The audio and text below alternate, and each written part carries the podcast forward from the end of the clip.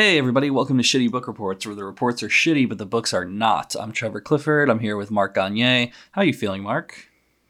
I feel all right. I feel like, I feel kind of like a CD player before they invented skip protection, like trying to listen to it. Like, does this bring back any memories there? Those were the days. This is bringing me back to gym class in Talland High School, in the original Talland High, before they moved the buildings. You remember that? Yeah. Yeah. It's like this. I was breaking.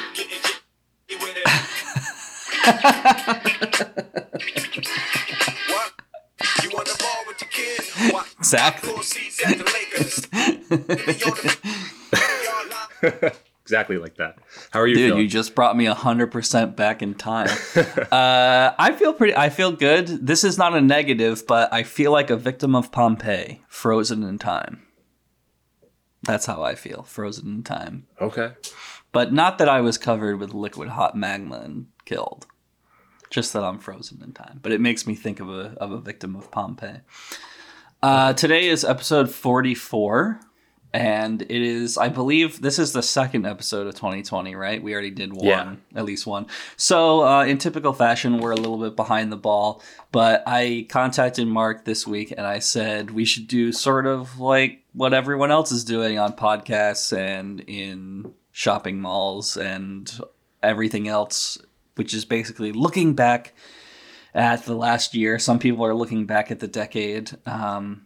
What's your opinion about looking back on the decade? Because, you know, technically this is the last year of the decade. How do you feel about that? Do you think people are jumping the gun? I don't know. People want to say that this is the start of the decade. I don't really care either way. I think time-wise, this is, you know, but I mean, obviously it's logical to look back at the decade. But we're going to look back at 2019, which was the first year of our podcast. And I guess since this is episode 2 of 2020, that we did 42 episodes in the first year, which is a pretty good ratio. We didn't miss too many weeks. Yeah. So hopefully people weren't missing us too bad. But this is the year in review. So far on the podcast, I said to Mark, pick your top 5. Are you a fan of the, what's that movie with John Cusack about picking top 5? What's that movie? Wait, top 5 what? I'm not sure. He wants to, in the movie, it's John Cusack and he's like in love with a girl and he runs like a record store. Oh, High Fidelity. Yeah. Gotcha. So in that, he's always picking his top 5 things. Top 5. Okay. And then him and Jack Black start a record company called Top 5 Records. Anyway, kick it off. What's number 5? Number 5. I don't know if I put these in a specific, pecking or your order. Number 1 or your number 3. Yeah, okay. So my first one, I went with just the launch of the podcast. Episode 1 was Confessions of a Mask, one of my favorite novels of all time. And that's just, you know, I think that book comes up like throughout a lot of the rest of the podcast episodes, you know, themes of alienation from the self. It's also Mishima. I love Japanese novels. So Confessions of a Mask was my first pick of 2019 that I was like, damn, that book is awesome. Is it like one of your gateway kind of Japanese novels? Yeah, definitely a gateway Japanese novel. It was introduced to me through a class in college. And then from there, it was like, okay, who else is around this time period? So that brought me from Mishima to Osamu Dazai with No Longer Human, Woman in the Dunes, all stuff like that. So yeah, definitely a gateway drug. What's your number 1 or your first thing that you want to reveal? I think I may have interpreted this one a little bit differently when you asked me to prepare for this, but I think it'll work out either way. I do have a 5, 4, 3, 2, 1 list. Oh, okay. And good. I kind of did more of the year, my favorite parts of this year of podcasting, not just the books. So all right, number 5. No, I chose ones that are based on that too. Like, wow, okay, that was a good episode. Yeah, nice. So number 5 is when we brought the game that we came up with, First In, Last Out, to Twitter. Mm-hmm. And we made some of the writing community people discover that it, you know, applied to their work or that it didn't, you know. That was a cool moment. We had some people saying like, whoa, this, you know, fit together perfectly. I wasn't even going for that. Mm-hmm. And so describe what First In, Last Out is. Yeah, that was the game I came up with where grabbed some random books from my shelf, and I read the first sentence of the first page and the last sentence of the last page, and we tried to see if it made any sense, you know, if it was gonna work. So we I honestly think that that game could like shame a lot of authors who think themselves as like succinct and like, you know, amazing. Like, it's not something easy to think of, but then if you did that in front of, you know, like Hemingway or something, he would probably be like, damn. But yeah. And then so after we made that game, I kind of took to Twitter, and we had one night where we were just grabbing every book that we had and writing everything down. Like, I got one here. First sentence, the primroses were over. Last sentence, Hazel followed, and together they slipped away, running easily down through the wood where the first primroses were beginning to bloom. And that was like, you know, a perfect example of it with Watership Down, where Richard Adams had maybe almost planned it that way. So it was cool to do that and to see which ones worked, which ones didn't. And definitely, yeah, we had some people questioning their works in progress. Pay attention to it. Yeah. So that's my number 5. All right. My next one is I went episode 1, Confessions of a Mask, and then episode 2. I guess these are just episodes that kind of are special to me in nostalgia, because it's like, oh, that's like when we were starting out. But also the book is a factor too of just The Sellout by Beatty. I can't recommend Paul Beatty enough. I think that he is like, in terms of novelists alive right now, he's just in a different class. And I think it's hard to get that across, but it's just like, people just like read The Sellout. Like, it's beyond your like imagination. And also just, you know, again, it's attached again to, you know, starting out the podcast. And actually, when me and Mark were starting the podcast, we recorded a bunch of episodes basically just thinking like, we don't even know if we're going to put these ones out or if we're going to redo them, because it wasn't fully formed yet. I don't think we fully formed out like the games and intros and just like the whole checklist of things that we now normally prepare for the podcast. So it's also a little bit of like, those were the infancy days, but we did decide to like put all those episodes out, and it's nice. So yeah, I'm remembering back at the beginning of the year, and also highly recommending to anyone who hasn't read Beatty yet to check out him and The Sellout. Such a good book. We were so naive. So naive, so young. That's a good one. All right, my number 4 is when I got to make my stupid soundboard and, you know, use it way too much. So, you know.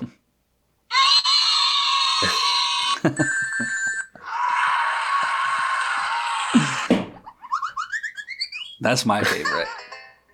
Wait, this one? Yeah. Oh, it's good when it ends with a gun.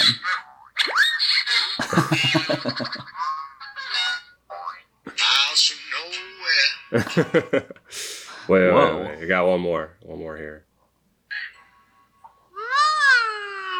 What does this button do? I feel like I'm listening to an MF Doom record. Yeah. Who could forget? Yeah, more to come with that. It's dumb. I love it. And what do you even remember which episode you like introduced that on? I don't know. It's pretty early on. I just record stuff. Yeah. A lot of people will have an actual soundboard. I just record stuff off of YouTube and play it through the speaker. DIY. So it sounds bad.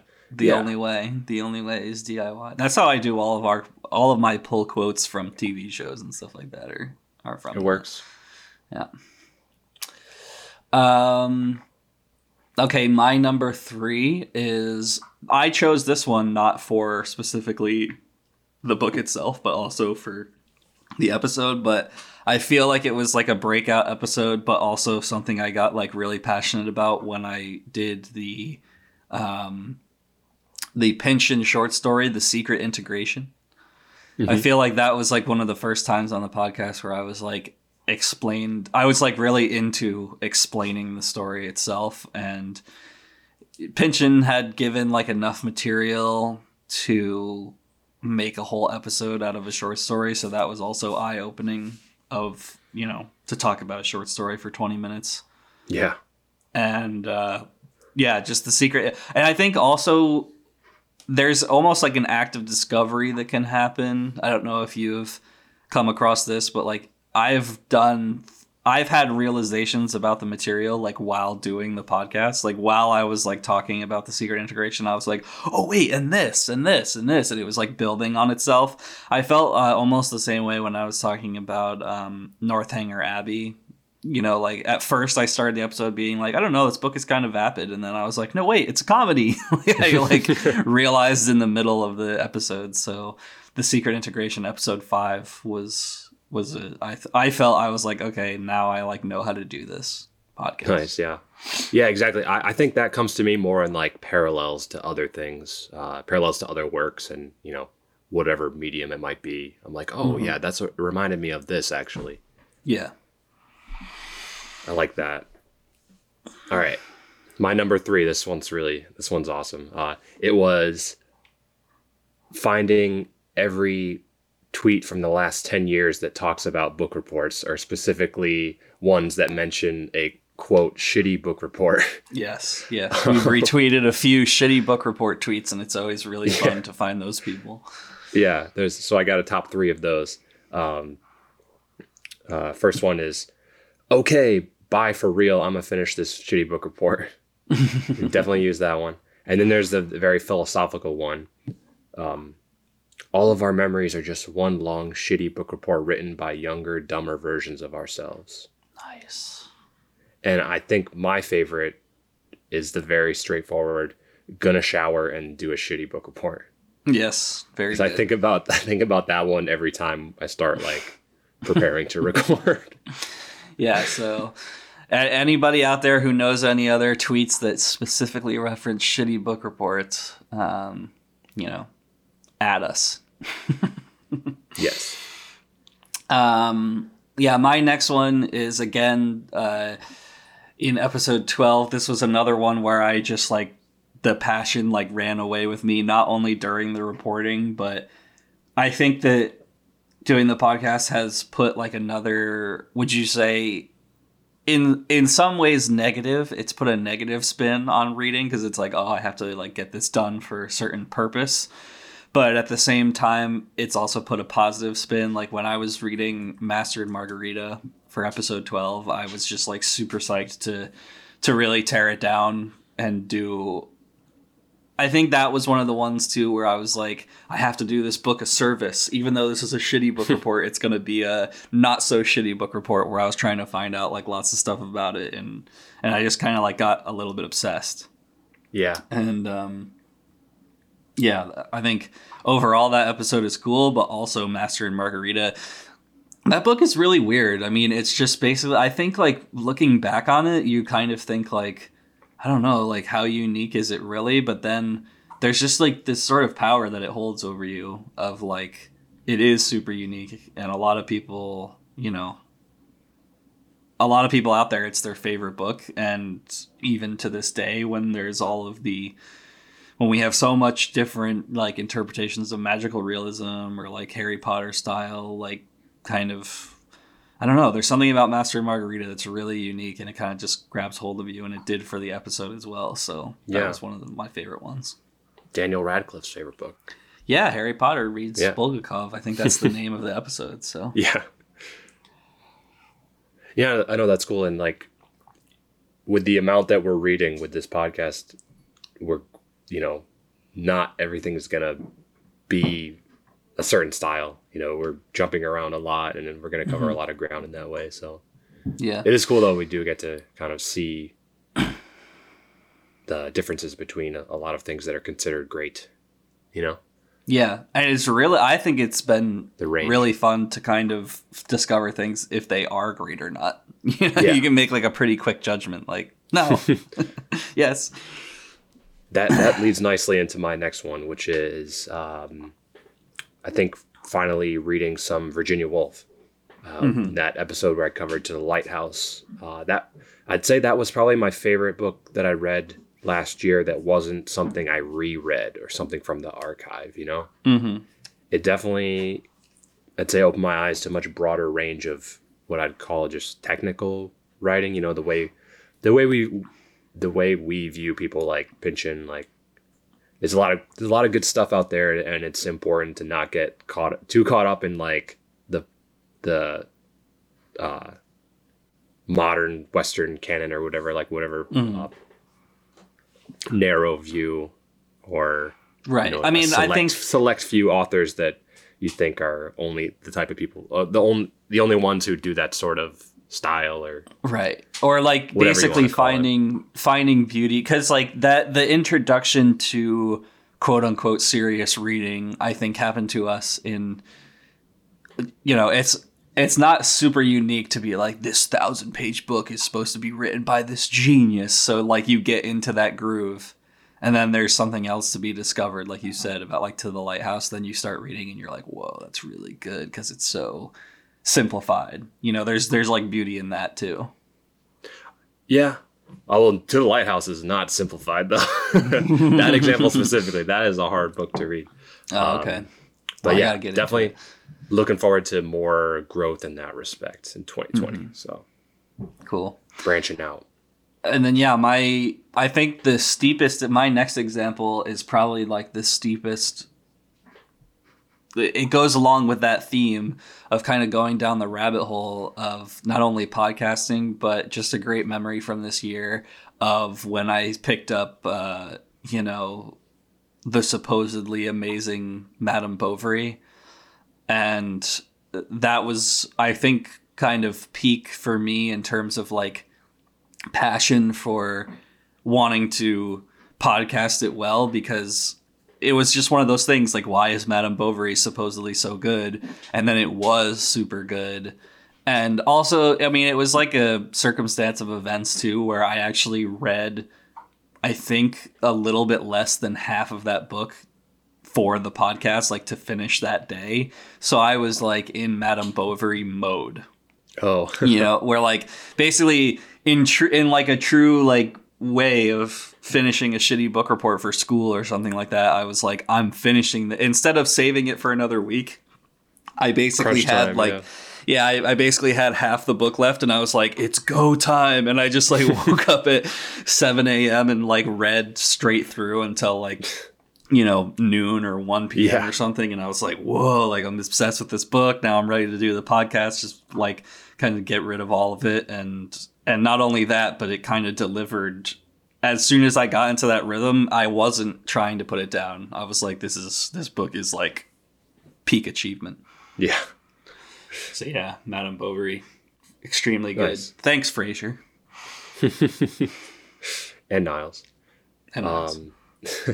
So I think my number one probably was something that you've kind of touched on with a few of yours, which is just getting to talk about some of my favorite stuff, or like reveal my secret fandom for a few books that I really, really like. And those three for me were The Third Policeman by Flannery O'Brien, Mervyn Peake's Gormenghast Trilogy, and Ambrose Bierce's Fables. Mm-hmm. Those were things that were like my private obsessions. And I think it kind of came through in the episodes. It's hard to tell if, because those were sort of early on. I think Gormenghast came like around the 20s or 30s, but the other two were very early on, where I was like nervous to do it. Because like you said, it's a shitty book report. It's not like a high pressure thing, but you're like, I got to do justice to these. Right. No, yeah. I think even though you did it really early on, Third Policeman, it came through of like something that, you know, like, you know, my now wife, Daria, is like one of our biggest fans, and she constantly is like, even though we've done however many, this is episode 44, we talk about The Third Policeman, even though neither of us have read it yet. We'll like see plays or movies or something, and we'll be like, it's like The Third Policeman, like it's crazy. So it definitely like came through. And Yeah, I mean, that has also been like a very revealing thing about this podcast, because I think I went into the podcast thinking me and Mark like read the same books all the time. Like, you know, I thought that our like scope of reading was much narrower, and it was going to be about like the books that we've both read and like whatever, blah, blah.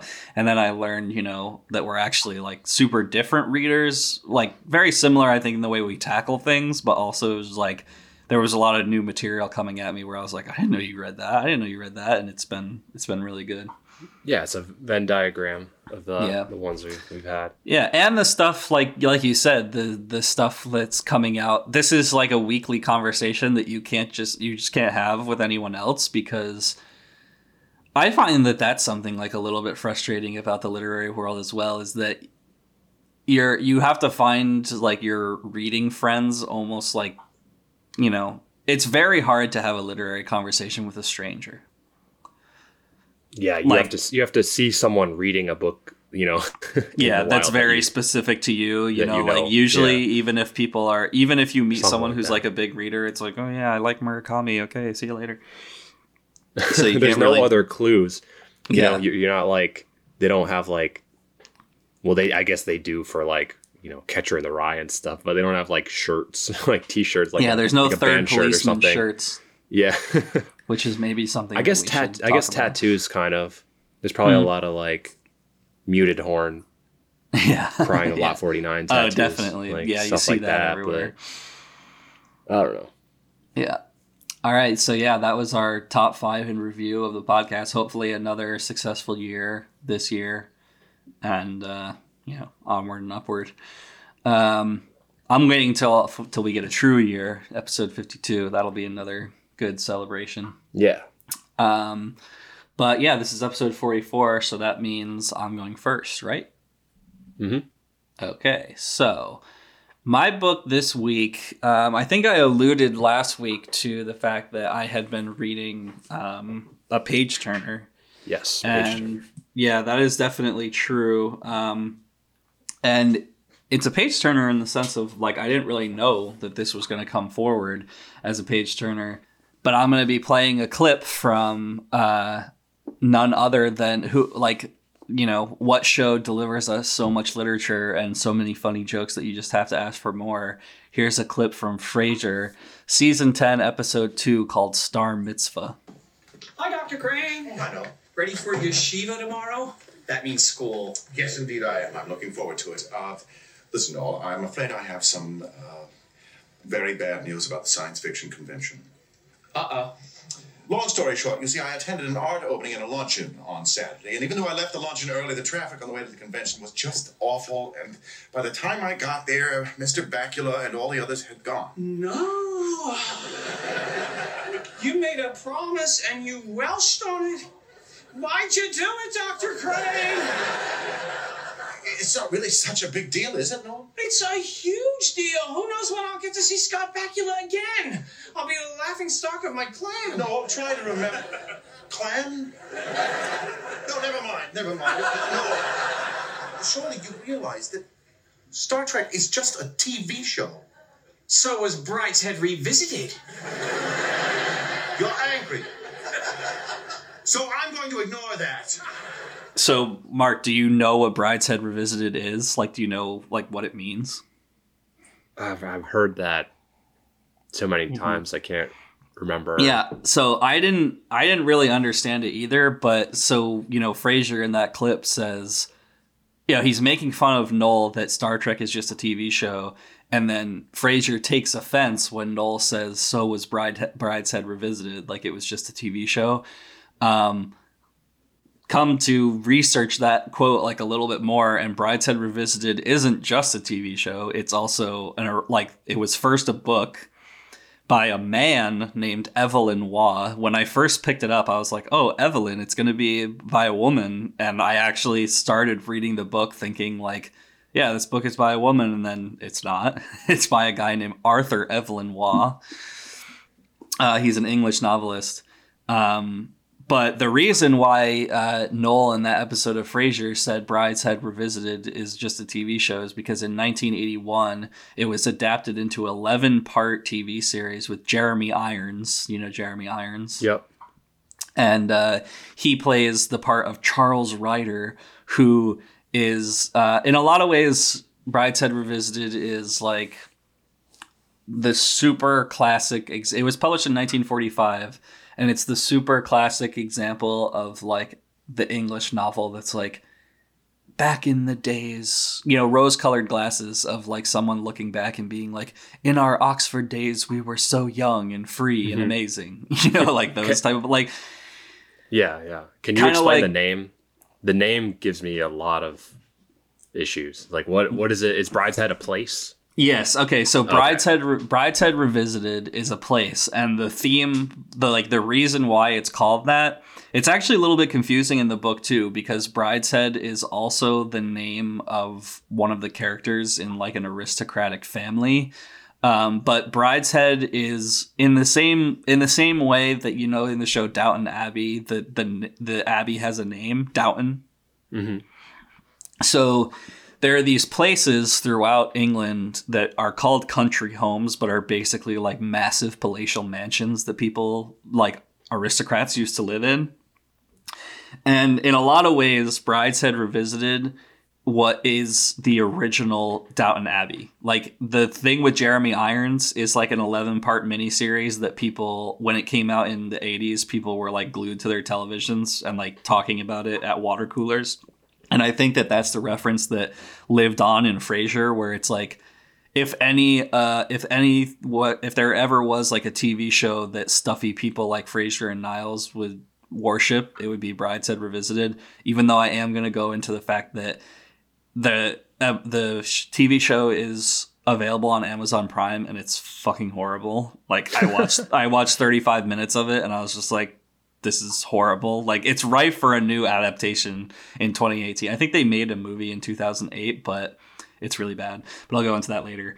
But to go more about the title is a good segue into kind of summarizing the book.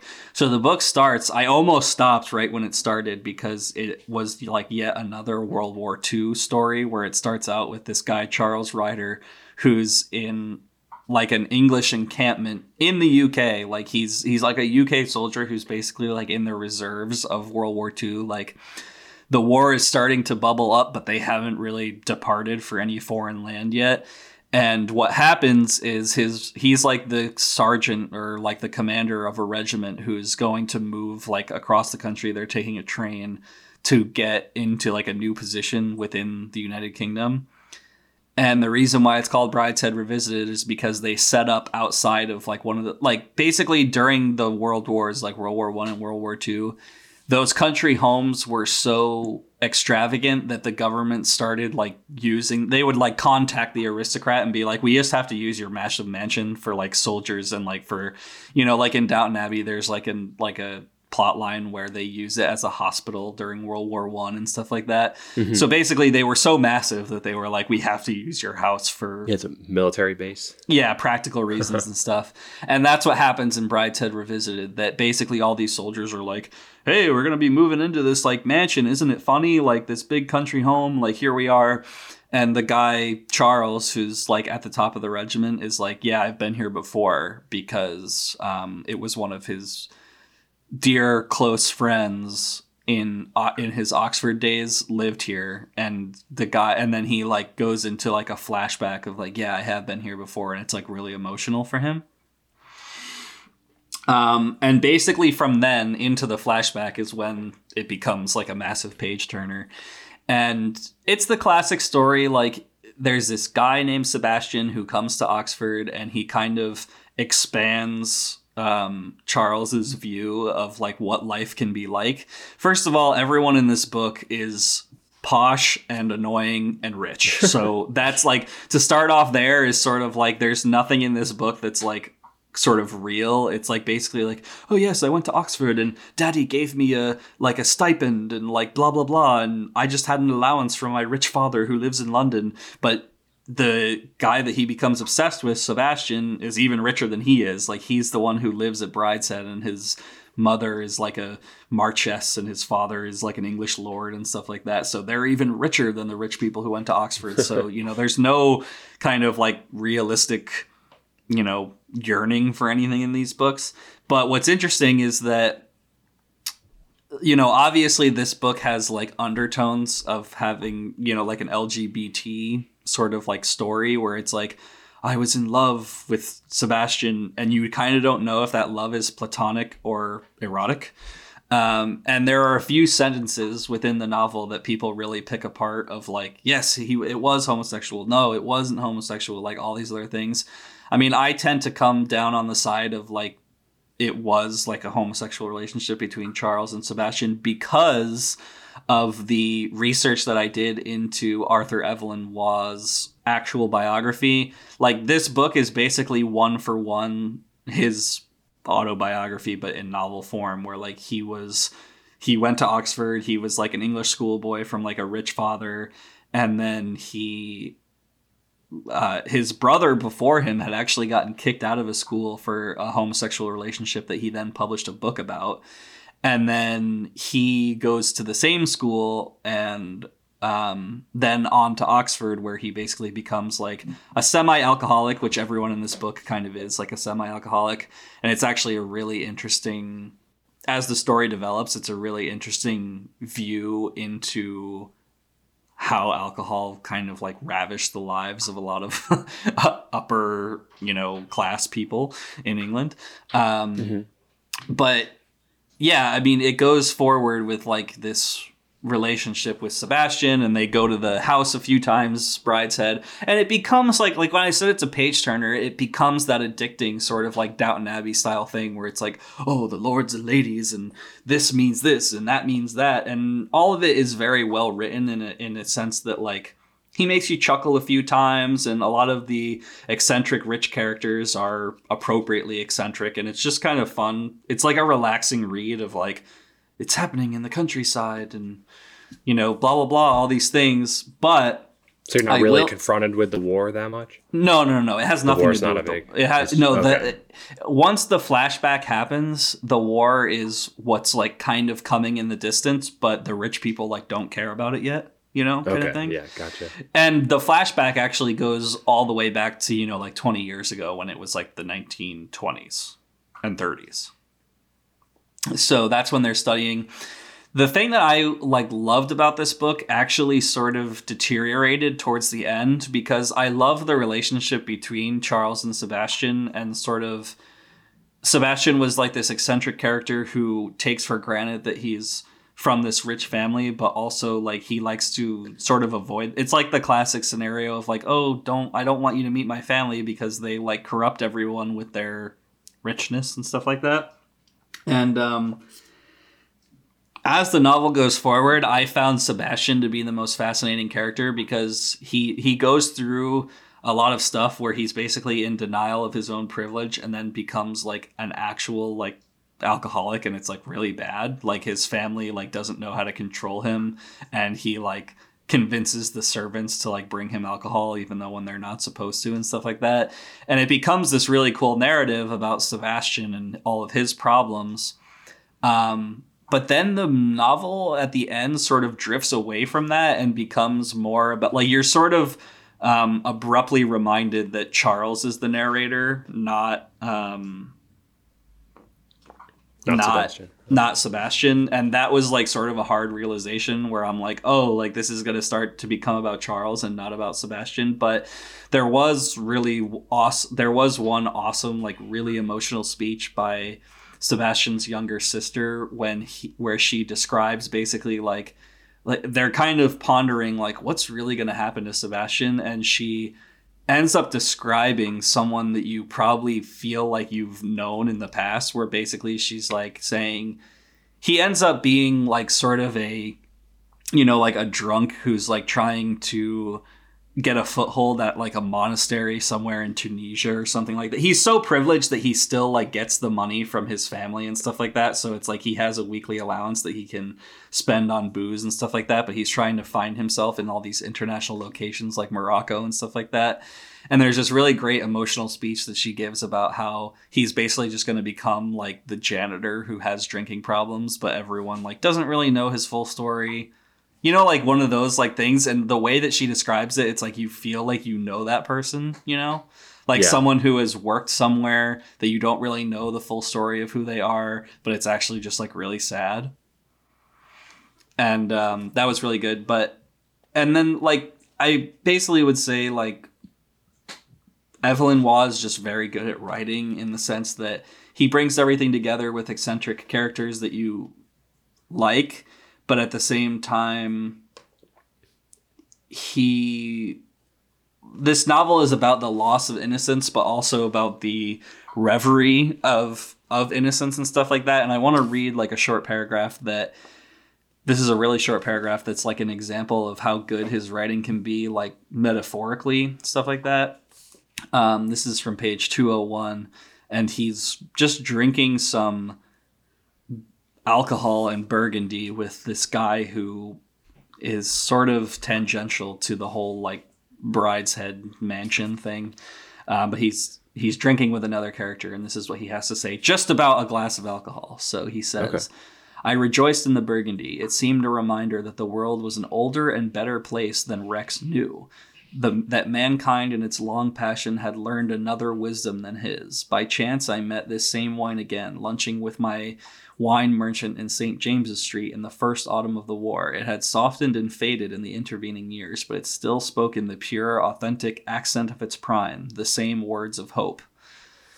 So just like a glass of wine, like coming out of nowhere in the middle of the scene, he'll be like, this guy Rex, who's like this, he marries one of the, you know, the lord's daughters or whatever. He's basically, you know, just enjoying a glass of wine. He can find the fact that there's like the hope of youth in the old world and stuff like that. And, you know, they're being thrust into a new world.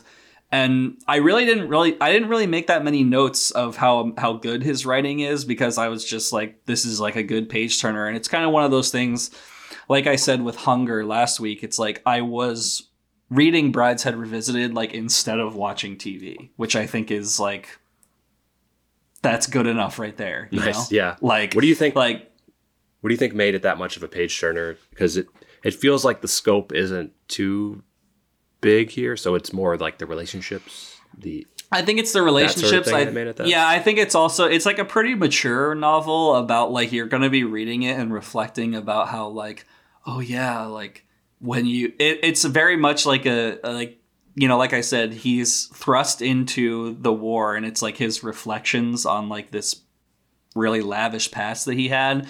So I would say that you want to at least like have a past when you're reading this book of basically like, oh yeah, like he falls in love like twice, and like what does that mean? And oh, like your friend who you knew so well that he starts to cling. Basically, like Sebastian wastes away into like into an alcoholic, so he starts to like cling on to his family, and like what does it mean like just to have like these impressions of people from long ago, and like, you know, everything, you know, comes back full circle. So it's just like a really nice book like that, where if you have some sort of past, or if you've ever felt like the past was like recurring to you, then it's all like there's a lot of really interesting kind of mature wanderings about what youth means. So that it was that a page turn. Yeah, it was a page turn in that way. You think a lot of people can relate to it, or is it? I think I think a lot of people can relate to it, as long as you can get over the idea that like, if you're coming at this book with like a 2019 semi-political or 2020 semi-political sensibility of like, do rich people matter? Then you might be like a little bit offended by the idea. Like nothing is like threatening to them, you know, like life is just like, oh, then this happened and like blah, blah, blah. And you're just like, well, it's like low stakes, but at the same time, it's just about like, you know, and it's also really interesting. I guess I would say, you know, It was weird how it made the turn about how it wasn't about their relationship anymore, but it is interesting towards the end of the book, like Charles has a family that has nothing to do with that old past that you know. And it's interesting because he seems very like nonchalant, like, oh yeah, I got married, I had 2 kids, but let's talk more about Brideshead. And it's like, oh, you're like stuck in the past, like you're sort of an asshole. And it's just like kind of interesting in that way. But I'll move on to my 1-star review.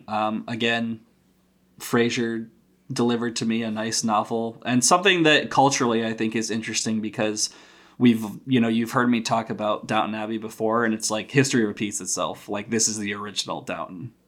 And I'm sure maybe there was one before that, and maybe there'll be one after this. So my 1-star review is from Joe on Goodreads. He says, this was as awful a book as I've ever read. The first half was about a guy's friend dealing with severe alcoholism. The second half was fucking that guy's sister plus some Catholicism, I guess. So pretty good. Maybe a little bit of spoilers there, but some pretty good stuff. And I think hatred definitely is a path to being succinct. Yeah. Definitely. He's like, I could wrap it up in 2 sentences. Yeah, exactly. 400-page book, 2 sentences, but yeah, I thought it was great, and it was just so easy to complete for the podcast, so that was good too. Nice. Yeah, sounds good. Another classic or semi-classic conquered. Yeah, it's like that thing, Now when I hear Brideshead Revisited, whether it's in Frasier or anywhere else, I know exactly what they're talking about. Cool. All right, my turn. So your turn. For the past couple of weeks, I've been reading this book. It's a pretty big one, 500 something pages, but it's maybe not honest in its page count, and I'll get to that later. So let me first ask, I know that you're a big Akira Kurosawa fan, the director. You covered yes. his what was it? His biography? Yeah, his something like an autobiography is what it's called. Okay, cool. So I guess I got to ask, what are your thoughts on the film, the 1954 film Seven Samurai? Seven Samurai it's a masterpiece. It's definitely a masterpiece. I find Seven Samurai interesting because I think a lot of people are introduced to Kurosawa by the fame of Seven Samurai, and it's famously a very long movie. I think it's like 3.5 hours, maybe 4 or something like that. I was introduced to him more for his like shorter, like the films, all of his films inspired Western adaptations. Like the film Yojimbo is then like remade with Clint Eastwood called like A Fistful of Dollars or something like that. Yeah. And Seven Samurai was remade into a Western film as well. Yep. I'll get to that later. But yeah, Seven Samurai is a masterpiece. I mean, basically I had watched his shorter movies before I delved into Seven Samurai, but then when I started Seven Samurai, I was like, holy shit, this movie is like so good. Nice. Kurosawa is a bit of a mystery because his movies are from what you feel like is a long time ago, but then when you start watching it, you're like, oh, it's like so easy to watch as a modern viewer, in my opinion. Yeah, I think, well, isn't it just the absence of, it's black and white film, right? Yeah, he shot a few movies in color, but black and white. I think that's the transition point that people kind of cling to, I guess. Black and white and subtitles. Super old. Yeah. Well, the book I read this week is both sort of a parallel and sort of a critique of Seven Samurai. Okay. And it's one of the strangest sort of books I've read lately, in so much as the language and the structure, and I guess I would say the style of printing. Like I said, the page count's not too honest, I guess. Mm-hmm. In the sort of way of like House of Leaves. Right, yeah. Or example you might not be familiar with, Lost in the Funhouse, that sort of way. It's like experimental printing, and sort of. Right, yeah. Yeah, like House of Leaves has pages where it's like the upside text down, wraps around the border and stuff like that. Yeah. Anyways, it's a novel that really focuses heavily on, I guess, the topics of intelligence, language, and identity, And now that I've done my little spiel, I can reveal the title, which is The Last Samurai by Helen DeWitt. This is from the year 2000. It's a debut novel. I know you're interested in those. American author. It's one of those debuts that comes out of nowhere. And I feel like DeWitt absolutely dropped a bomb, like, on the literary world with this one. Like, as a debut, it's very bold. You know, it's super dense. It has a very unique style. And for that to be your introduction, that's, impressive and interesting. Is this the film that was adapted into with Tom Cruise? No, not at all. And that's why it's kind of funny how it was either, overshadowed or somehow connected to this film that has nothing to do with it, because it's extremely different. Yeah. And I think, like, the book would be a critique of that film, I guess, because of how much reverence it has for Seven Samurai. Because I don't know if that Tom Cruise movie was good. I think it's kind of more of a punchline, because it's like, this white guy is the last samurai or whatever. Right. I never saw it. I don't know anything about it. Yeah. Yeah. I think it just kind of faded into obscurity. But so this book is somehow, it's dense, but it's also fast. And, there's pages filled to the brim with numbers and math calculations, or, Greek or Japanese or even Icelandic, like, letters and writing. And sometimes there's pages of mostly blank space and spare dialogue and that sort of thing. But let me explain why it may sound so chaotic. I'll just go over the basic plot. So this woman, Sibylla, she's a single mother. She has a child that she's named Ludo. That's kind of like a nickname, and she's raising him in such a way. He's like a toddler at the beginning of the book. She's raising him in such a way that she's got him reading, like, the Odyssey in the original Greek at 3 years old, and she's teaching him Japanese and Laplace transforms and all these advanced things before he's even 6. Like, she's kind of raising him in that sort of way where it's like regimented towards learning all these really various sort of things. So they live in London, and they sort of do yo-yoing, like, that reference for the Pynchon novel V, where that's right, where you'll kind of ride the subway back and forth just to have something to do. So they'll sort of ride the tube in London, or what's the underground circle line? The tube, all day. That's a horrible decision. The tube is horrible, but okay.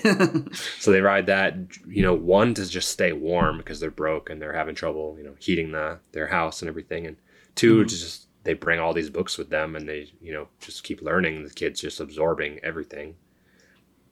But the whole time, whenever he's not reading or studying or being inquisitive, he's wondering who his father is, because his mother won't really disclose that to him. And essentially, the only father figures he has in his life are the characters from Seven Samurai.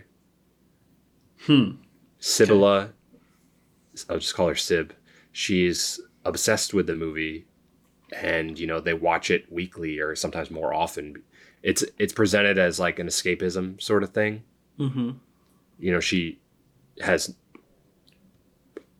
just, like, unending praise for this movie, and they dive really deep into what each character sort of means to the film, or how they are as, like, a man, that sort of thing. So it's interesting in that respect. But, so that's part of it. Like, the book talks about Seven Samurai a lot, and that's, like, what I said.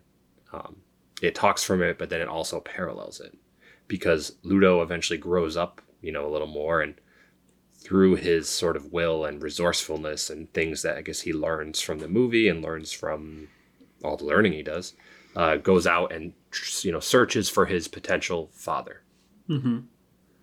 So doesn't this kind of sound like the framework for what we've come to, know as the prototypical, like, postmodern novel? Like, what's that term that was applied to Zadie Smith's White Teeth? You bring it up a lot. Hysterical realism. Yeah, hysterical realism, where everything is elevated past reality Right. Like in some way. Mm-hmm. So this novel is set up like that. Yeah, but like just it's basically like throwing a lot of elements onto a dartboard and saying, how am I going to resolve this? Yeah, yeah. I'd say it's set up in that same sort of way, but it approaches it and the execution is completely different. Okay. So Helen DeWitt, she's a PhD. She studied the classics, a lot of educational background. She's only published two novels, this one from 2000 and 2012's Lightning Rod. But yeah, obviously she's very super educated. Anyway, she kind of approaches this book in a way where she's not just presenting the genius of the child Ludo. She's kind of showing you how he got to that point. Like mm-hmm. She's presenting the Greek alphabet and the Japanese characters and their translations and showing you sort of how Sibylla like taught it to Ludo. Like it kind of progresses that way from the very beginning to like advanced kind of stuff. And, you know, the first half of the book is really presented as like a diary of their daily progress. And the whole time, you know, it's flashbacks to like the conception of the child and the kid's kind of inquisitiveness of, you know, who his father is. And that's kind of what makes it so dense. But that's one thing I would say is like a good critique of that hysterical realism is it's never like explained. It's just thrown at you like, hey, this guy's a genius. You know, he's whatever, he can levitate because he knows math so well or something, you know, shit like that. Or mm-hmm. What's that example he used? The guy who critiqued it. I don't know. I'll have to go back and take a look at that. But I feel like sometimes in that postmodern world, stuff like that is presented and just, you know, you have to accept it. Like, oh, well, this is how it is. This person is this unique. And mm-hmm. I'm not going to tell you why. It just, that's, you know, deal with it. But this book sort of dives into, okay, how did this happen? It sort of trying to explain it some more. Mm-hmm.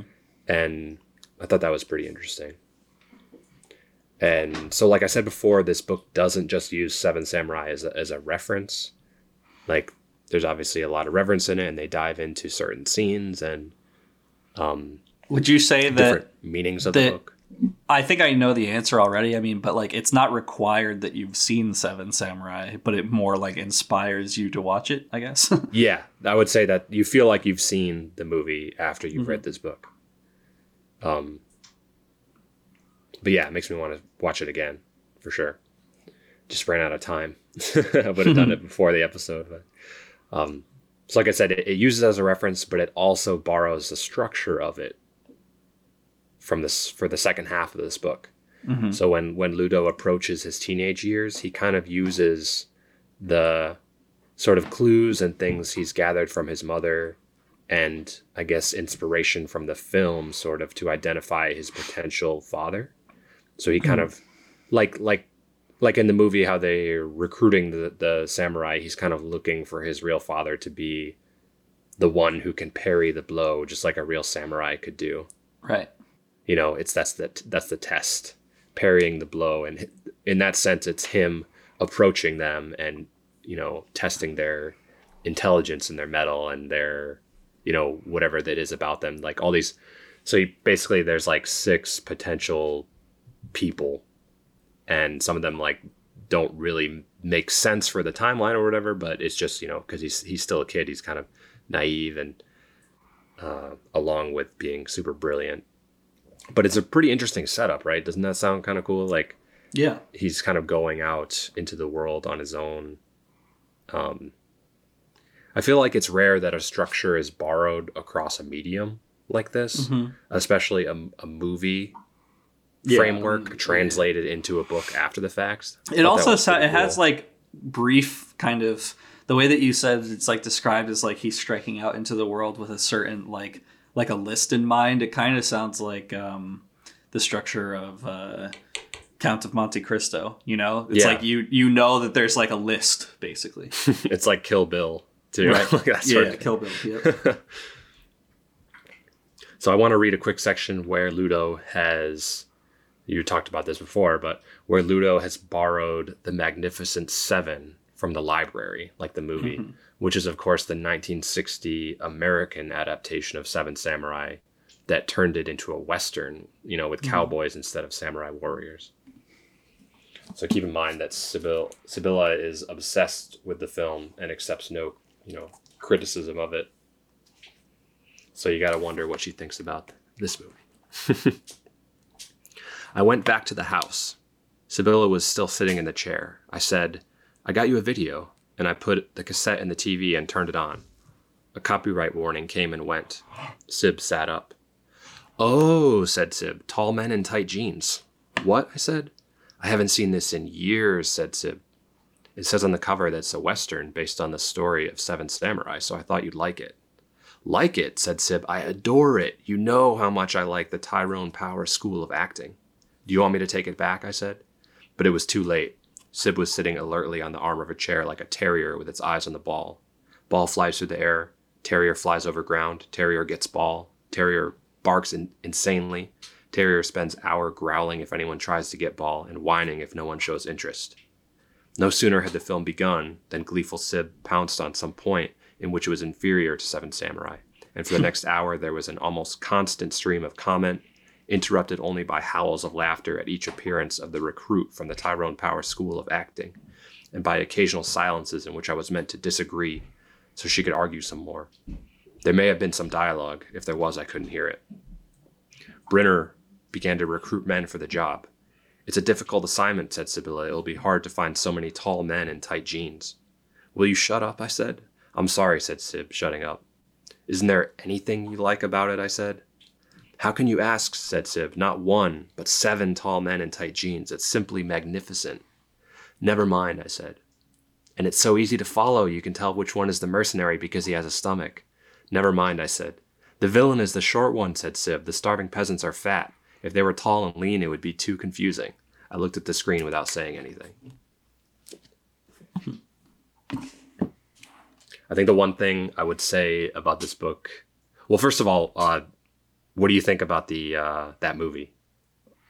Comparing the two movies. I mean, I like...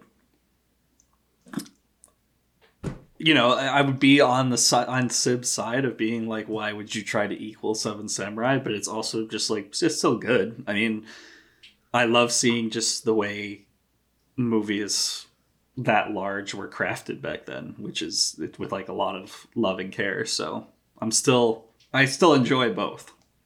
Okay. Yeah, it's not a half-assed adaptation, I feel like. But yeah, I could see... It is kind of funny, I guess, how she's saying that there's no kind of nuance in it as far as stuff like that, like even just the look of the people they cast, and that's just something about Hollywood, I guess. But so I'd say just reading that section, like, it kind of reminded me that the style of this one moves around so much, where I would say, if I had some criticism, I'd say it's a little clunky in the way that its dialogue is handled. Like I said, she said, he said, like it's a lot of it is like that.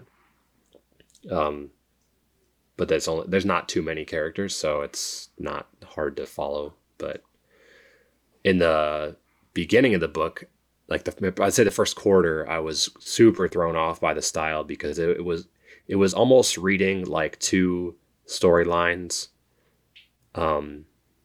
Where it would go from one paragraph to the next, like A, B, A, B, A, B, like the two storylines. Like it was a little bit hard to follow at that point, but once I kind of understood what I was supposed to be paying attention to, it wasn't a problem. It was just kind of a interesting decision stylistically, but I'd say overall I did enjoy it though, and maybe the parts that cover different languages would be different if I was earnestly trying to learn them along with Ludo, but I was kind of just along for the ride. So I wasn't like affected by that. I wasn't like studying it or paying too much attention to it. I was like, oh, that's interesting. I guess, you know, it's as cool as a reference, I guess.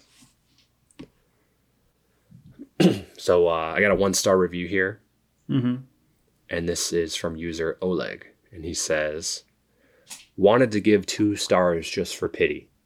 I mean, really.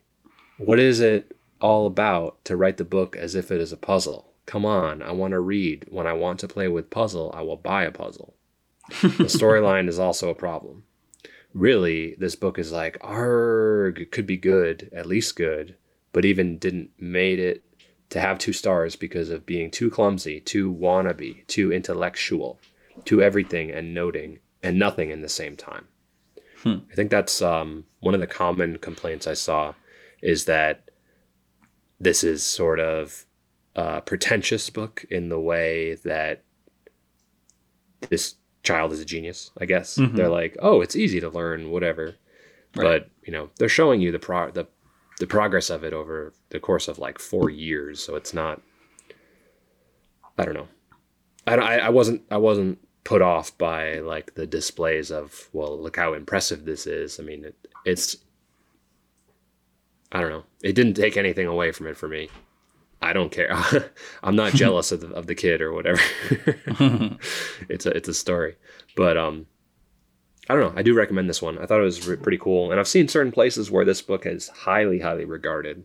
I think there's something, maybe The Guardian or maybe something, that called it like the book of the millennium or something. They said it was like the best thing ever. So had to see what it was all about. Awesome. Is that how you found it? Like you just saw something that was like best book ever? I think so. Yeah. I think I saw someone giving it just the highest praise. I can't remember the source, but nice. It was a while ago. Glad I read it though. It's good. Sweet. All right. Awesome. Thanks for listening, everybody. It's been another episode of Shitty Book Reports. You can find us every Sunday on Spotify, SoundCloud, Stitcher, iTunes, Instagram, and Twitter at SBR The Podcast. And you can also email us, sbrthepodcast@gmail.com. Send us your comments, suggestions, and corrections, whatever you're feeling. You know, send us your short stories and long stories. See you next time.